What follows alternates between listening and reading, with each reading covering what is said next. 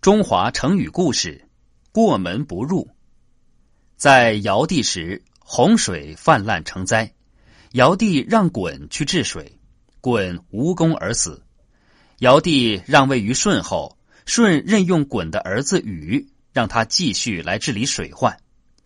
禹是一个勤勤恳恳、严格自律的人，他品德高尚，待人和蔼可亲，讲究信义，处处以身作则，受到手下人的尊敬。禹想到父亲因为治水失败而被诛杀，因此工作更加的努力。他总结父亲失败的原因，视察各地，经过全面的规划，采取疏导的方法，让水从小渠流入江河，由江河流入大川，由大川流入大海。经过13年的努力，禹终于制服了洪水。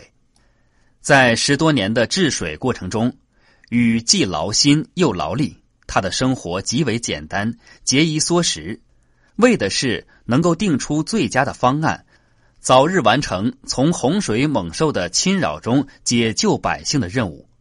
在涂山时，他爱上了一个叫女娇的姑娘，由于还要去视察灾区，他就匆匆地走了。等水势平稳之后，禹才和女娇结婚。婚后的第4天，他就又踏上了治水的征程。女娇被送回禹的老家安邑之后，大禹没有回去看过她。治水中，他曾经3次路过自己的家门口，甚至有一次听到刚出生的儿子哇哇大哭的声音，他也没有进门。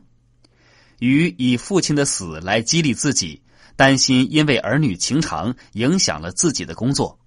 成语“过门不入”就是大禹治水中这种奋斗精神的总结。过门不入原意是路过自己家门口而不进门，形容忠于职守，公而忘私。过门不入出自《孟子·离楼下》。